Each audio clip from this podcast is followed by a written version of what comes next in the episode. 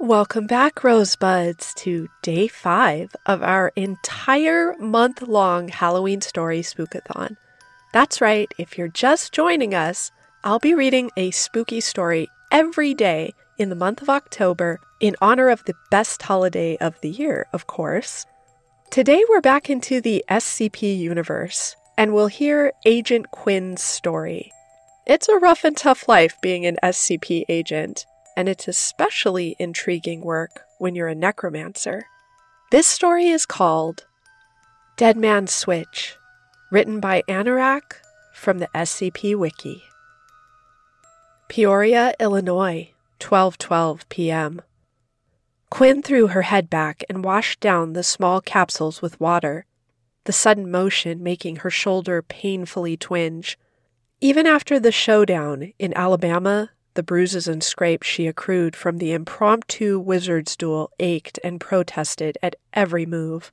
Hopefully, the dollar store meds she took didn't interfere with her spellcasting ability or clash with the numerous energy drinks in her bloodstream that kept her going. Quinn was running low on sleep, skipping from city to city, following up on half dead leads from contacts and watcher angels, over encrypted chat rooms, and Nekiayas. Some tips had been nothing, others unrelated conspiracies or plots. A very precious few were relevant to her investigation of the Lighthouse Mafia and their increasingly bizarre stint of thefts and other miscellaneous crimes. Which is why she was here, idling her dinged up rental in the parking lot opposite to the water plant, weedy grass clawing to sunlight through the cracks in the asphalt. A car belonging to an LM affiliate had been spotted here two days prior, parked for several hours in the same gray square lot that Quinn found herself in. Memory hold by an infovore nailed to the hood. Its driver had gotten into a bar fight further into town, sending the other guy into the ICU with a fractured skull, severe blood loss, and puncture wounds in the jugular. The police report and descriptions of the assailant gave the IUI enough probable cause to poke around, find out about the car, and put two and two together. Vampires and subtlety do not mix with their flairs for the dramatic. The necromancer tapped a pen to her lips as she looked at the plant on the hill, a piece of vital infrastructure responsible for the health and safety of thousands of lives. Why were they parked here specifically? Were they just passing through town when the incident occurred? Or were they casting the joint for a heist to steal some other esoteric thing that would aid whatever scheme they had cooking? Were they able to pull it off? If so, why hadn't there been a criminal report filed? Why the Lighthouse Mafia would target civilian infrastructure was a mystery to Quinn, but their presence here nagged at her, and she had learned long ago to listen to her gut. Quinn put her car in reverse, backed out of the parking lot, and drove away from the plant. She followed faded green signage into town, the imposing building growing ever smaller in her rearview mirror. The agent had gotten stung in Alabama, and she didn't like it one bit. Quinn had been an agent for over a decade, and she let herself get lulled into a false sense of security, egg smeared on her face, so she wouldn't enter the building until she knew for a fact what was up with it. And if there was one good place for a necromancer to learn dark secrets, it's always going to be the local morgue. FBI agent, eh? You from the local field office? The short, balding man guided Quinn down the blue tiled halls and could have easily belonged to a hundred different morgues. The faint smell of antiseptics and rot that hung faintly in the air identical to all of them. The snapping of rubber gloves as Quinn donned them seemed to echo in the halls louder than the clipping of their footsteps on the linoleum floor. Uh, no, out of state. Part of a joint task force with OSHA looking into negligent worker safety violations related to some alleged embezzlement. Strange cover stories worked more effectively on the skeptical. The old medical examiner, Dr. Grant, tisked through his teeth. Chicago's corruption is as infectious as a bad cold, I'll say. He pushed through the metal double doors, entering into the mortuary proper. The clean, sterile room was a strange comfort to Quinn. The neatly arranged surgical tools, chemicals, and all around quiet environment starkly contrasted the messy, often violent work to be done outside. Grant ran down the list on his blue clipboard, tapping on the doors of the slabs with a pen as they passed. No, no, no. Ah, here we go. He stopped near the end of the row and hauled a small door open, pulling the slab out of its alcove. Pallid feet protruded out from the thin white sheet draped across the corpse. Creases and folds in the material disguised distinguishing features, leaving only indistinct hills and valleys to suggest a human figure residing underneath. C. Gonzalez, 36. Worked as a technician at the Marquette Heights water treatment plant until last week. Initial pass by EMTs suggests heart attack, and I was of the mind to concur. You think differently, I reckon? A week placed the death prior to the Lighthouse Mafia's arrival to the town. Maybe it doesn't hurt to double check. Quinn gestured towards the sheet and gloved hands. May I? Grant shrugged. Go right ahead. Law gently pulled the ivory cover down the length of the corpse, revealing a face and torso previously hidden from sight. Swarthy features, a barrel chest, and toned muscles indicated a strong worker cut down in his prime. He died at the plant? Yep. EMTs rushed there as soon as they could. Found his colleagues performing CPR on him, though he was dead as a doornail at the time. As Quinn checked over the corpse, she inconspicuously waved a hand over its torso. As she did so, the hairs on the back of her hand stood on end. It is by no means a violent death. Where did they find his body? Oh, it was in some maintenance tunnels. The EMTs had a hell of a time finding them, by all accounts. Hmm. Any Lichtenberg figures, burns? Wasn't electrocuted as far as I can tell. Grant's fingers made a dull slapping sound as he tried to snap through his exam gloves. There was a very interesting abnormality I noticed in the external examination. If you'll let me show you. Quinn moved out of the way to allow the doctor access. His squat frame bellying a coarse strength as he manipulated the body's arms with dexterous ease. Hear that? Quinn frowned. She didn't hear anything. Normally, a fresh stiff, kept at a cold temperature, would still have to be manhandled to manipulate the joints, the tightened muscles audibly snapping and popping from the strain. No rigor mortis. Bingo. He never developed it in the first place. And here. He let out a slight grunt as he rolled the body onto its side, exposing its back and spine. He's been lying on the slab for near a week, and no livor mortis to speak of either. Strange. Maybe a novel poison or toxin? He was exposed to it on the job site, and it accreted in the body until he finally keeled over? I thought it possible, but I ran a few samples through some toxicology tests, but they came up negative on all accounts. Now, Gonzalez, from reports, was not a teetotaler, but he was a very healthy man before dying. No drugs in his system, no prescriptions. His family has a genetic predisposition for diabetes, but other than that, completely healthy. Grant scratched his neck. It's a puzzler, all right. Quinn nodded, all the while trawling in her back catalog trying to think of something that could possibly make a corpse like this.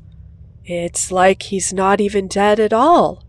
It took a moment for Grant to understand her meaning, but he quickly mimed her nod once he did, staring with a bemused expression at C. Gonzalez.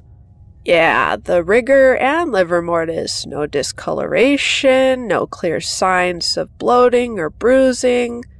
Barring his lack of pulse and brain activity, he wouldn't look out of place in a coma ward. I feel like I could just. Grant mimed a smack across a corpse's face. and send him on his way. The word coma led to a quick succession of thoughts in Quinn's mind, leading her to a single conclusion. Except, maybe.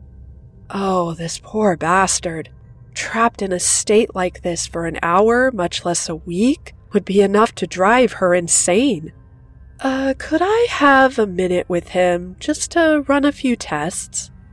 Grant's brow nodded in confusion. That would be highly unorthodox. No one is supposed to be alone back here without supervision, to prevent any mishandling of the body, if you understand. Quinn reached into her pocket and pulled out her badge, flipping it open to display the examiner. Dr. Grant nearly went cross eyed looking at it, the edges of the golden medallion seeming to twist and curl like suspended liquid amber as they teased their way into his subconscious. The badge heated up in Quinn's hand as she subtly applied more power to it. I. I think I have paperwork to do. Grant hastily backed away from the slab and Quinn, unconsciously wiping the blood dripping out of his nose as he sped walk towards his office. Quinn pocketed her badge and turned back to the corpse, taking off her jacket. Let's get you out of there, shall we? Back at Quantico, years ago now, Quinn had attended a seminar from a defected Soviet mage talking about thaumaturgical espionage. In the 60s, the KGB had a pilot program where they would bind the souls of their dead agents to their bodies and lay them in state until the agency had need of their expertise. However, the ensuing psychosis of the test subjects from being unconscious in long term storage put a premature end to the program, with the Russians finding little use for a legion of mad corpses, the lack of imagination of bureaucrats. Anyways, Quinn, at this point, reaching a particularly existential point in her life, and coupled with a cocktail of uppers and party drugs, the ensuing paranoia led Quinn to get a series of intricate counterwards linked to her left breast, just in case. The curse had a side effect of perfectly preserving the victim at point of death, paralyzing the processes of decay that would normally affect the body and soul. Snow White syndrome, it was nicknamed, as those dead pentagram operatives, never retrieved, were found decades later in Afghanistan, Nicaragua, and Cuba, all in pristine condition. Their minds, not so much. The pentagram, the long magical arm of the Department of Defense, and never one to be outdone by the Russians, utilized the same curse for different ends. They bound the souls of their agents to their bodies as to prevent summonings by hostile powers for ritual interrogation, not caring about their assets' sanity one whit. How a technician in the middle of Illinois became afflicted by the curse, Quinn had no clue. Maybe he had touched a cursed component that had been lost in post. Maybe his grandfather had been hexed and it was late to kick in several decades and generations overdue. No matter how refined thaumaturgy got in the lab, it was still more of an art in the field. At least, that was Quinn's point of view. Lucky Grant isn't here to see me defile his morgue like this, Quinn thought as she finished the chemical ritual circle. She poured the last drops of rubbing alcohol onto the floor, sourced from a bottle she had nabbed from a nearby shelf. Quinn grabbed more components from her go bag, placing herbs on key points of the body, mistletoe over the heart to anchor the spirit, yarrow leaf over the eyes to anchor the mind. The agent pulled out an incense burner and lit it with a lighter, the air quickly filling with its pungent aroma and myrrh to bring the soul to the surface. While the curse all but forbade long distance seances, Quinn thought she found a workaround. The ritual she was performing was one of possession learned on a stint in Undervegas, usually used to call in a dead relative or a demon or three, but with a little modification, she could perform some magical trickery to allow C. Gonzalez to possess his own corpse, hopefully. Quinn crossed her fingers, hoping that the HVAC would do its job and siphon away the smoke before it reached the detectors in the hallway. She had already removed the batteries from the ones in the morgue proper with the help of her worn Leatherman, but you couldn't be too careful. She touched the lighter to the floor next to the trail of alcohol, and it lit with a whoosh, and fiery pentagram blazing to life on the linoleum tiles of the morgue, the body at the circle's center. The other herbs added their heady aromas to the mix as they burnt and sizzled from the heat, but the body, still under the curse, remained uncooked. Quinn knelt over the crackling flames, humming in polytonality as she unsheathed her ritual dagger and gently sliced down Gonzalez's arm, opening up ruby red. She flicked the blood off of the blade into the fire, which spat and turned teal. A wind from nowhere picked up and swirled around Quinn in the body. The blaze sputtered and dimmed as the temperature in the morgue lowered by several degrees. Quinn stood and spread her arms wide, whispering into the gale. Gonzalez, follow my voice. Awaken. The whistling wind rose to a fever pitched crescendo, whipping Quinn's hair into her face. The corpse bolted upright. The burnt and curled yarrow leaves dropped away to reveal wide, frightened eyes. It drew frantic breath into lungs that no longer needed it, and wept from tear ducts that no longer flowed. The flames quietly burnt out as the dead man curled up on the floor and sobbed. You're not going back, I swear. Quinn patted the man's bare back, still cold as ice, as he tried to calm down and bring himself back to sanity. After a minute, his shuddering breaths finally slowed, and he found himself able to speak again. Rambling, really, but coherent. About his time in the dark, paralyzed and unable to move, blink, breathe. She listened to it all and there wasn't really much else she could do otherwise. Quinn shifted uncomfortably as the rant slowly gave way to shuddering silence. I just want you to know you aren't alive again, per se. I just brought you back for the time being. Temporary. But you aren't going back there, stuck. The man nodded haltingly and spoke in a hoarse whisper. As long as I'm not. I don't much care where I wind up, really. He had wrapped the sheet around himself and was sitting on the slab, tentatively running his fingers over the textured surface, immersing himself in the feeling of simple sensation again. Gonzalez looked at Quinn, the dead glassy eyes managing to focus on her face. You've got questions for me? Normally, the agent wouldn't be able to do this, but Gonzalez's soul was sealed into his body for the time being by at least two different hexes, so he was probably stable enough for Quinn to stab at the meat of the matter without much pissing about. Mainly one, really. I want to know how you died. The corpse wheezed, muscles forcing air out of already deflated lungs in a weak attempt at a laugh. Don't know if there's much to tell, really. I brushed up against a door and kneeled right over. Thought I was having a stroke at first until my coworker realized I didn't have a pulse.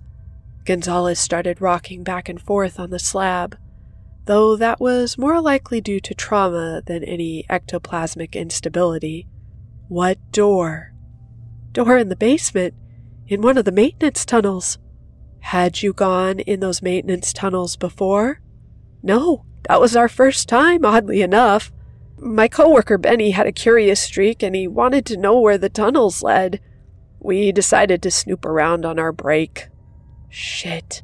Gonzalez must have stumbled across some serious wards if they were set to kill on sight just like that. Do you remember seeing any label on the door? Any identifying markings? The glassy eyes unfocused, staring into the middle distance. I think it had a label that started with a D or maybe a B, but other than that, no. It just looked like a closet to me. He turned to look at Quinn, his vertebrae popping. Does that mean anything to you? Jack shit. Thanks. No, not really. The two sat on the slab in silence. The morgue's air was cool upon the skin, and Quinn shivered slightly. She couldn't help but notice Gonzalez didn't. Gonzalez didn't really do anything reflexive. The disconnect between his soul and physical mind was too great, the possession tying the two by a thread. His skin was free of goosebumps, his chest didn't move unless he spoke, his eyes didn't blink at all. The eyes. The eyes were focused on her, but staring past her. The corpse broke the silence. You're a wizard, right? Essentially, yes. Wizards have creepy pets, right? Quinn clenched her jaw. Some do. Why? Gonzalez lifted a trembling finger, pointing behind her. Is that one of yours? Quinn swiveled to where he was pointing, but didn't see anything. The lab was completely clean except for the burnt traces of the ritual circle nearby. Her eyes narrowed. The rose tattoo on her neck hissed and spun, dilating her pupils and saturating the environment with high contrast colors. There, in the corner, behind a table of surgical tools, stood a tall, elongated shadow completely motionless. The shadow was cast from nothing, stemmed from a single dimensional point of darkness hovering above the tile and projected onto the floor and wall. With its large, misshapen shadow head brushing the drop down ceiling, it was not one of hers. Quinn quickly stood up from the slab. Identify yourself, she commanded in Floridian accented Enochian. The shade cocked its two dimensional head. When it spoke, it didn't make a sound, really. It was more like a thought popping into Quinn's mind, fully formed. Cleanup crew. The point glided across the floor towards the two, and the shadow grew in size, covering the far wall in darkness. Quinn glanced down at the seared remnants of the ritual circle on the tile and spotted droplets of alcohol that remained untouched on the floor. Thinking fast, she quickly unspooled the silken spider thread from her pocket and wrapped it around her fist. She spoke again in Enochian, enunciating her words and imbuing them with thrumming power. Halt your advance and return to the dark shade. The point stopped in its tracks for a moment. The shade remained completely silent, clearly running through the cost benefit analysis of engaging a wizard. It was at this point that Quinn realized the room was oppressively quiet, to the point where she was able to hear her heartbeat keep time in her ears. Even the wheezing HVAC had gone silent. At least we won't disturb Grant in his office. The shade spoke again, its thought syntax digging into Quinn's neurons, each syllable an ice pick. Request denied neutralizing asset. The point continued its advance, slowly closing the distance between it and Gonzalez. Quinn grabbed another bottle of rubbing alcohol and popped the lid, dousing the enchanted silk cord in the fluid. With a flick of her lighter, the cord ignited. She snapped her wrist and sent the flaming whip at speed towards the shade, which hissed and skittered backwards as the burning cord struck home. Gonzalez had clambered to his feet by then. He fumbled around for a weapon, discarding scalpels and syringes in the search for something better, heftier. Don't aim for the shadow, aim for the body. Quinn's gaze flickered toward him. You can see the damn thing? His glassy, scratched eyes looked up for a moment, then resumed his frantic search. I, I could see that it's uglier than hell. Aim for the dot, Christ's sake! It's hard to aim for a fucking dot, Gonzalez. Quinn complied nonetheless, the fiery whip screeching in the air as it wrapped around something incorporeal but substantial. Her hit was rewarded with a piercing thought scream that pounded vowels into Quinn's brain pan. The shade's shadow flickered for a moment and disappeared, apparating onto the opposite wall. The shadow grew and morphed to the point that it covered the whole wall in a shapeless void. Lights caught in the darkness flickered and died, and water vapor formed in the air, condensing from the entity's freezing aura. Surgical tools within the shadow rattled and shook in their tubs and were sent flying towards Quinn, who ducked behind an autopsy table as a scalpel carved a scarlet furrow across her cheek. Cease! Quinn roared as she unholstered her pistol and fired over the table into the darkness. The banishment rounds furrowed bright silver trails into the black shadow, almost physical now, completely obscuring half of the morgue. However, instead of hearing the fleshy, satisfying impact of a bullet striking home, Quinn was instead treated to another barrage of sharp metal implements as its unearthly screech dug deeper into her mind. Painkillers not doing much to temper the pain of its psychic claws. The moment the last scalpel clattered to the tile, she rolled out of cover, dual wielding two kinds of firepower, shooting into the inky void while brandishing her whip like a lion tamer. She corralled the shadow into a corner, lashing out and cutting into the roiling black as it tried to squeeze past her and escape. Finally, it was condensed and restrained enough into a tight, whirling sphere, and with gritted teeth caught in a fierce grin, Quinn fired directly into its center mass, dispersing the obsidian dark. The lights flickered back on to reveal nothing. Her eyebrow twitched with bemusement, but realization quickly dawned on her as she felt freezing air brushed against the nape of her neck. A diversion Shit. Congealed air wrapped around Quinn's throat, hefting her off the floor. She dangled there, suspended by nothing, coughing and choking as her esophagus was slowly crushed. The spider silk cord fell from her fingers, the fire extinguished. Quinn slowly turned in the air. The dot was right in front of her, its restrained shadow snapping out into a looming, all consuming darkness around her. Below the dot, its mouth, she realized, there were pockmarks and lacerations from where Quinn's attacks struck true, oozing a near translucent off white substance. The words pierced her cerebrum again like a killer migraine. Critical damage sustained. Repair commencing. Please hold still. Quinn felt cold then, her throat like it was doused in liquid nitrogen as her energy was siphoned away. The agent's ward sparked and flickered as they tried to combat the threat, but their main power source, Quinn's body heat, was unable to keep up with the demand. She fumbled with her pockets, trying to find the Numenite pendant in the vain hope that she might channel some macro that could be amplified by the harvested soul's hateful power just to push away this shade for a few precious moments. Her fingers grew numb and then froze into position as her muscles refused to obey her.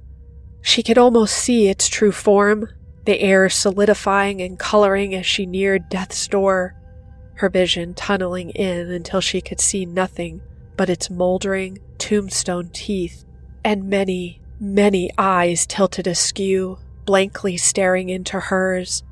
A small part of her brain that wasn't preoccupied with trying to breathe coolly noted a camera anachronistically embedded in the center of its forehead as it whirred and whined, focusing on her face. The whole scene seemed to freeze at the sound of a heavy metal shunk. Quinn dropped to the ground, her screaming shoulder reminding her that she was still alive.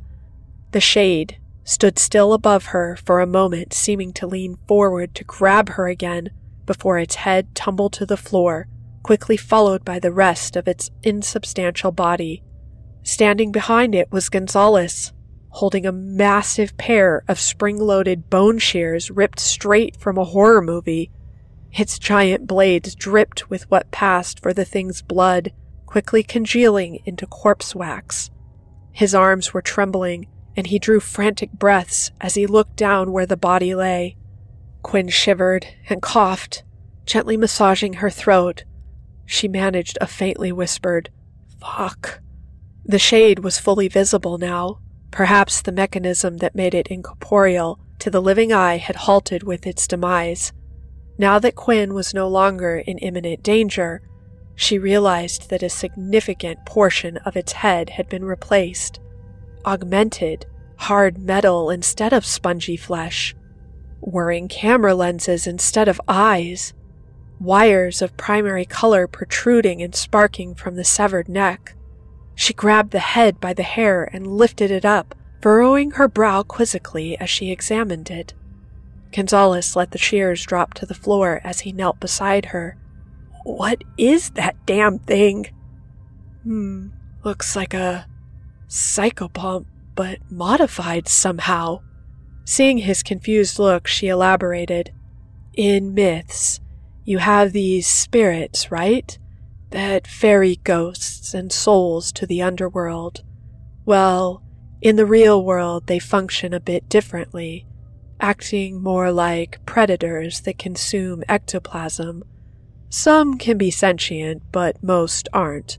Just glorified, specialized mammals. They can appear like people, animals, whatever. But it looks like someone got to this before us, trapped your soul in your body, and then sent a psychopomp out to finish the job. Maybe my working alerted it to come early to stop me from questioning you, but whatever the case, brutally efficient, whoever they are. With a grunt of effort, Quinn wrenched the camera from its case, the housing dripping fluids and grease as it came free. She delicately dismantled the machine, but almost every part she examined had their serial numbers and unique markings filed off, rendering identification impossible but she was going to try anyways. Quinn arranged the parts around her like she was performing some esoteric ritual, which you could say she was. The entirety of the camera, as well as some other instruments that she had found digging around inside the psychopomp's corpse, was laid out neatly on the floor surrounding her. Found something. Gonzalez triumphantly held up a small green circuit board one of the dozens used by the psychopomp's augs. Quinn squinted at the square. I don't see anything. Gonzalez flipped the circuit board over in his fingers, showing a small sticker on its back, emblazoned with a stylized claw, the logo of shit. Quinn put her face in her palms and rubbed her sore eyes with her middle fingers. The Mafia couldn't make this easier for me just this once. She took a deep breath. Another. Okay. Gonzalez stared at her as she got up from her kneeling position. What? Is this bad? Quinn had to reel in her frustration as she pulled out her cell phone and speed dialed her boss. It's only Raven Tech, one of the most prolific paramilitary contractors this side of. Hey, Carter, yeah, status update for you in Illinois. The Mafia broke into a pentagram facility. Yes, Illinois. Yes, Peoria.